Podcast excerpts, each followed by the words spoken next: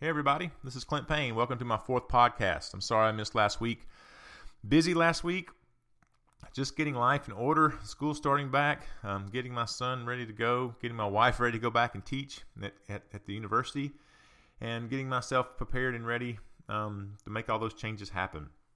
So we're back at it this week. I'm sorry I missed uh, the, fir- the third week there, but here we are back. Uh, if you would, please go back and listen to the first podcast. It is about my story. It gives you some ideas and some history about who I am, uh, what's happened to me over the course of my life, the experiences that have shaped my life, the education that have shaped my life. The second one is about anxiety and worry and gives you some practical skills and tools about how to overcome your anxiety and your worry. And the third one is the importance of self esteem and value and worth, and why it's so important that we value ourselves, that we take care of ourselves, that we put ourselves first. And this spiritual and psychological principle will change your life if you can practice it. Today, we're going to be talking about, in the spiritual world, what we call consciousness or awareness. In the psychological world, what we talk about is responsibility um, or cognitive behavioral techniques or cognitive behavioral therapy. So this is the goal of this podcast is to bring together the psychological and the spiritual, the integration of them both. I believe those both those worlds go very well together. They go hand in hand. And I believe that God's truth, all truth, is God's truth, no matter where you find it.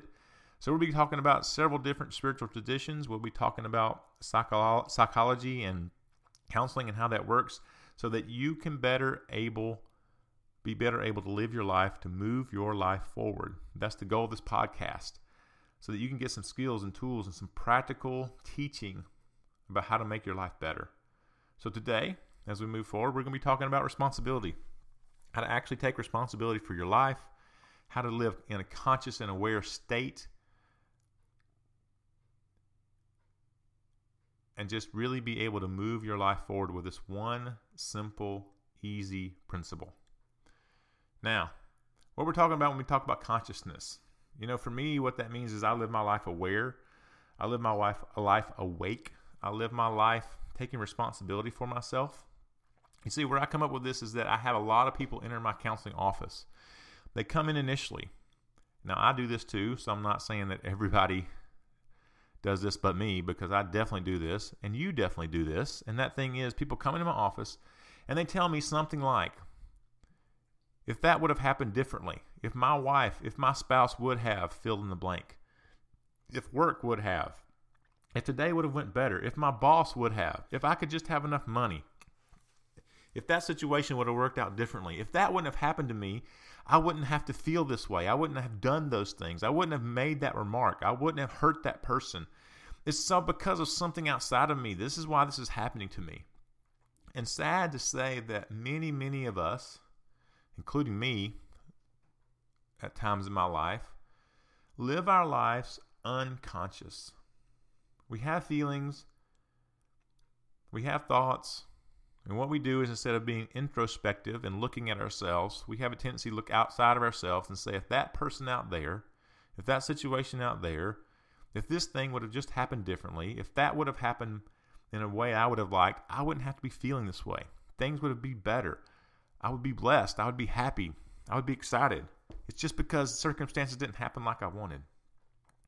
And the reality about this is that most people live their lives this way. And in the spiritual world, we call it living very unconscious.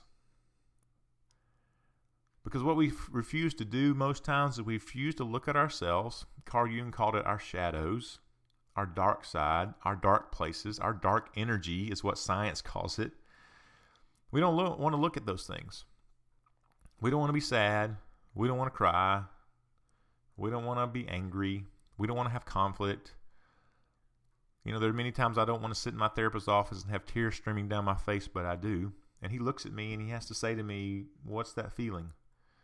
And a lot of times I don't know what that feeling is. I could say sadness because tears are streaming down my eyes, but it's not always sadness. I could say angry because a lot of us, when we get angry, we cry and we get that upset and frustrated. But sometimes it's not anger. Sometimes it's been disappointment or rejection or injustice. Sometimes it's been sadness or anger and frustration. Sometimes it's been hurt. It's been a lot of those things, but unless you're willing to go and look at that shadow side of yourself, Carl Jung called it, you'll live very unconscious and very unaware about the decisions you're making. You see, because the feelings we have, they give you information. And as long as you try to put off your feelings onto somebody or something else and live your life unaware, you will not be able to make good choices for yourself in your life. Now, in psychology, what we tend to do is look at this and we call it cognitive behavioral techniques. We tend to look at life and say, hey, there are events. If you think about this in your head for a second, think about a column, and the column is A. And A column is events. And events are things like um, my wife yelled at me, my boss got upset, I had a flat tire, um, I broke up with my boyfriend or girlfriend, I'm getting a divorce, um, my kids didn't follow directions, it was a bad day at work. Those are all the events that happen to us. Now, most people, there's a column B, but we skip that column and we go straight to column C. So if you think of a column C, and all we know is that we have a feeling. We get mad, angry, sad, hurt, rejected, frustrated, happy, sad, excited. Name them all off. And what I tell people is feelings, feelings always lead to actions. If I'm angry, I yell. Maybe I withdraw. If I'm sad and hurt, I hurt back. Or maybe I hurt myself. But feelings always have actions, and that's column D. So now we've got column A, which are events that you have that happen, and you got column C, which are feelings that you have as a result of those events, or at least what we tell ourselves. And you have column D, which is the actions we take, the results of our feelings. And we're missing column B. See, because what most people do is an event happens, like I've been saying. So an event happens, and we tell ourselves, oh, if that wouldn't happen that way, I wouldn't have to be angry. And that's a real out of control, unresponsible, unconscious way to live life because we're missing a whole part of ourselves. In column B, what we're missing is what are we thinking? What are we believing about those events right there that lead to those feelings there in column C? You see, for instance, the phrase, the one I use as an example to my clients, and this does not happen, so I know my wife doesn't like me giving this example, but if I came home, it's a real life example. Most of us do encounter this in our relationships somehow. If I came home and my wife was upset and angry, and she's been tired, worn out, she's just finished teaching, and my son's driving her crazy, and the dogs are driving her crazy, and everything's busy, and she just looks at me and says, "Oh my gosh, I can't believe you were late today. Why were you so late today? And can you hurry up and can you help me? And I can't believe." And she starts being upset with me. That's column A. In column B, if I start thinking, oh my gosh, this always happens to me. She never thanks me for anything. She is always upset with me. She is never, ups, never, never, nothing I do is ever good enough. Man, she is just being a jerk. All these, what we call automatic distortions and automatic thoughts start popping into my head. How am I going to feel? Yeah, most of my clients say, oh, you're, Clint, you're going to be pretty angry, right? And then I ask my clients, and what am I going to do when I'm angry? Most people answer with, well, you're going to yell back you're going to leave. You're going to get upset yourself. You're not going to help her, right? So in cognitive behavior, we say, well, we can't really control the events because we don't. We don't control most of the events of our lives. 99.9% of the events that happen in life, we have absolutely no control over. What we can control is what does that mean to us, is what I call it. When that event happens, what am I telling myself that means to me? Does it mean always and never and nobody cares and I'm an awful person and this is terrible? Or if I change that thought to, wait a minute, this happens once in a while, once every eight to 10 weeks, it happens. Hey, I know what she's going on. This doesn't happen all the time. She thanks me for plenty of things. She's always thankful and, and, and happy. And today's just a different day. And this doesn't, you know, and I can think all these things. It has nothing to do with me being a good dad or a good parent or a good husband. She's just tired. What do I feel then? Most of my clients say, oh, you're much calmer. Right. What do I do then? Oh, you probably help her. You probably ask her what you can do to help. Right. So we have to have to sometimes think about how we feel and be in touch with how we feel because we have to know how and why we're making decisions. It is a part of us. So many times, like I've said, I've sat in my therapist's office and cried and been upset, and he's looked at me and said, "What does that feeling? And I've sat in silence for three, four, five minutes, thinking of how I felt, sitting there just feeling my feelings. Because when I know what they are, and then I know how I'm thinking, I make better decisions. Not perfect ones all the time, just better ones. Because then I can tell myself, yeah, I never want to be here again. And how do I not? How do I not get here again? It's not changing the events or the circumstances of my life. It's changing my thoughts about them and then changing my decisions about how I'm going to operate differently so I don't have to end up feeling this way again. Or when I do end up feeling this way again, how am I going to take care of myself? And I have to. We have to sometimes go to those shadow places. You know, I said in my first podcast, Rob Bell called it your dark energy. You know, the reality, unless you live consciously, understand your dark energy, unless you live as God has called you into, you have a there's a reason why you have those things happen. There's a reason why that stuff's going on. Because without dark, there you don't know light. Without sadness, you don't know happiness. Without frustration, you don't know hope. Without hurt, you don't know healing and joy. So I know we all want to avoid these things, but we cannot. And we need to stop and look at ourselves. So that's how psychology handles it. Psychology handles it and says, hey, stop when you start to feel angry, negative, frustrated, upset, sad, pissed off, whatever those feelings are, and says, hey, turn and look at yourself. What are you thinking about those things? Because whatever it means to you is how you're going to feel. So, real quickly, I'll give you a quick example. If I'm at the mall, picture you being at the mall, whatever mall you may be close to, and I take you on a field trip and we stand outside the doors of the mall and we watch people walk in and out of the mall, the main entrance. And we watch for a little bit and we see this man. He's standing over there on the other side of the walkway with us, but he runs over to the door, opens the door for a lady whose hands are full of bags and stuff, and she's trying to open the door and she can't. And he runs over, opens the door for her, and she looks at him and says, Don't open that door for me, you male chauvinist pig. I can do this myself. Which y'all kind of, wow, that was really harsh and bad, and why'd she do that? And the man just shrugs his shoulders and lets her go and goes back and stands where he was. Another lady comes about five minutes later, bags all in her arms, can't get the door open. He opens the door and says, and she says this time, Oh, thank you so much. I really appreciate you doing that for me. I didn't know people could do that still. I really appreciate that. Now, what I ask people is, What's the difference? The event is exactly the same. It's the same man opening the same door, doing the exact same behavior. Why are people walking away with different feelings?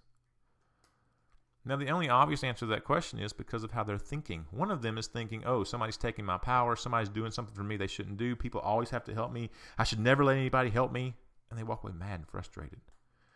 The other person has different thoughts. They start thinking, oh, well, I'm glad somebody can help me. Man, I'm glad this time I had help. Hey, it's all right if people help me. Hey, who knows? Hey, I'm thankful. And they walk away thankful and happy. So you get to think of that. Those events happen. Why do people walk? Some people walk away happy and okay and smile, and some people are frustrated and angry. It's all because of how you interpret those events, what you're thinking. Now, in the spiritual world, we have a great example of this. I, my, one of my favorite favorite passages of the Bible is Matthew chapter 15. Now, Matthew chapter 15, Jesus is talking. Well, actually, what's happening is, you know, the, the Pharisees are getting on to Jesus and his disciples. So I'm just going to read a lot of the passage so you just kind of get to hear it. It's in the message version. So the message version of Matthew 15 says this After this, the Pharisees and religious scholars came to Jesus all the way from Jerusalem, criticizing why do your disciples play fast and loose with the rules? See what the disciples done. I think they were eating out of the field with their hands. They hadn't washed their hands. They hadn't um, followed the religious rules about what you're supposed to do before you eat. But Jesus put it right back to them, and he said to them, Why do you play fast and loose with the rules, with God's commands? God clearly says, Respect your father and mother, and anyone denouncing your father and mother should be killed. But you weasel around that by saying, Whoever wants to can say to his father and mother, What I owed you, I've given to God. Now, Jesus said this can hardly be called respecting your parent. So you cancel out God's command by your own rules. You are frauds. This is why Isaiah said of you, These people make a big show of saying the right thing, but their heart isn't in it. They act like they're worshiping me, but they don't mean it. They just cover, use me as a cover for their for teaching whatever suits their fancy. He called to the crowd and said to them, Listen, and take this to heart. It is not what you swallow that pollutes your life, but is what you vomit up. Later, his disciples came to Jesus and told him, "Do you know how upset the Pharisees were when you heard when they heard what you had taught, said about them?" Jesus shrugged it off. Every tree that wasn't planted by my Father in heaven will be pulled up by its root. Forget them. They are blind men leading blind men. And when a blind man leads a blind man, they both end up in the ditch. Peter said, I don't get it. Put it in plain language. And Jesus replied, You too? Are you being willfully stupid? It's my favorite verse of the Bible here. Don't you know that anything that is swallowed works its way through your intestines and is finally defecated? But what comes out of your mouth gets its start in your heart. It comes from the heart that we vomit up evil arguments, murders, adulteries, fornications, theft, lies, and cussing. That's what pollutes you. Eating or not eating certain foods, washing or not washing your hands, that's neither here nor there. So here's Jesus in a very spiritual way saying, Hey, I know what y'all like to do. You like to say what I was saying at the beginning of this podcast. Hey, my anger comes out of me, my frustration comes out of me, my stress comes out of me because life isn't working the way I want it to. That got in me. Somebody made me angry. They made me upset. They got me angry. That happened to me. And Jesus is saying, No, no, that's not how that works. He's saying whatever comes out of you was already there. So in my talk, sometimes when I give workshops, I have an orange and I hold an orange out and I say, if I touch, cut the top of this orange off and I squeeze it onto this table here, what comes out? Orange juice. Of course, everybody says orange juice. Stupid Clint. It's an orange, right? Nothing's going to come out of an orange but orange juice, right? So there's no way for me to take a syringe or a needle and squeeze it full of grape juice or carrot juice or tomato juice. No, because even if I did that, guess when I squeeze it, what comes out? Orange juice. The same thing with us. When life squeezes you, when events and circumstances happen to you that you don't like and life squeezes you and stress happens, what comes out? Because if it's anger and frustration and sadness and all those kind of things, it was already there. So psychology says look at yourself. What did those events mean to you? What were you thinking beforehand? Is it always? Is it never? Do you have low self esteem? Do you value yourself? Do you sell yourself you're not worth it? Because whatever comes out of you was already there. Change those thoughts. Look at yourself. Look at that dark side. Look at that shadow and be able to change it. You know, Buddhism says the same thing. That's why meditation is so important for consciousness. Buddhism says, hey, if you're angry, you're upset, you're frustrated, it's not because of anything outside of you. Stop, be still, look at yourself, see the root of your anger. Where is it coming from? I once saw a uh, Buddhist Tibetan monk speak last year at West Georgia. He said this was his first lesson. He didn't know what to meditate on, and he he'd entered the um, monastery as a monk, and his teacher told him, well, "What's your biggest feeling, problem feeling?" He said, "Anger. Anger is my biggest problem." And he said, "Good. Go sit and think about your anger." And he said, and this monk said, This is what I had to do. I went and had to think about my anger and where it came from. And what I soon realized was it was nothing outside of me that made my anger come. It was everything within in me, how I was thinking, what I was believing about the world around me, what I did when these feelings came up out of my life. Jesus is saying the same thing. Stop. Think. Stop. Notice how you feel. Psychology says the same thing. Stop. Think Notice how you feel. Where is that coming from? Live consciously. Stop blaming everyone and everything else. Live consciously. Now, does this mean you never feel bad or awful? No. You're going to feel bad and awful. There are things beyond our control that we cannot control, we'll never be able to control, and we will feel bad.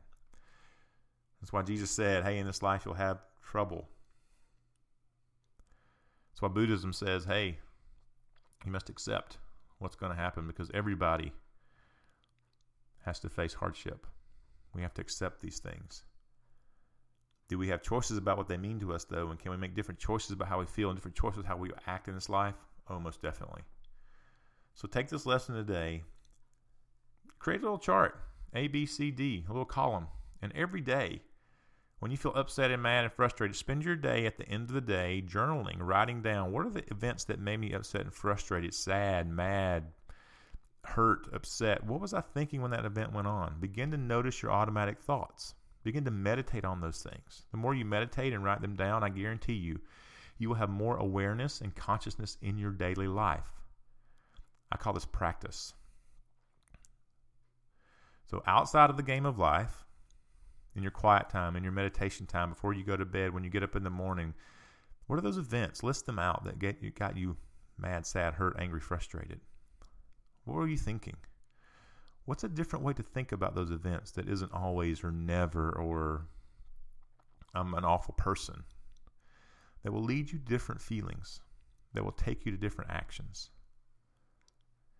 If you practice those things outside the game of life, when the game of life is going on and you have to make a split second decision about what's happening right there and right there when a conflict's going on at work or with your relationships or when something bad happens to you, you will make better decisions. You'll be more conscious of what's coming out of you.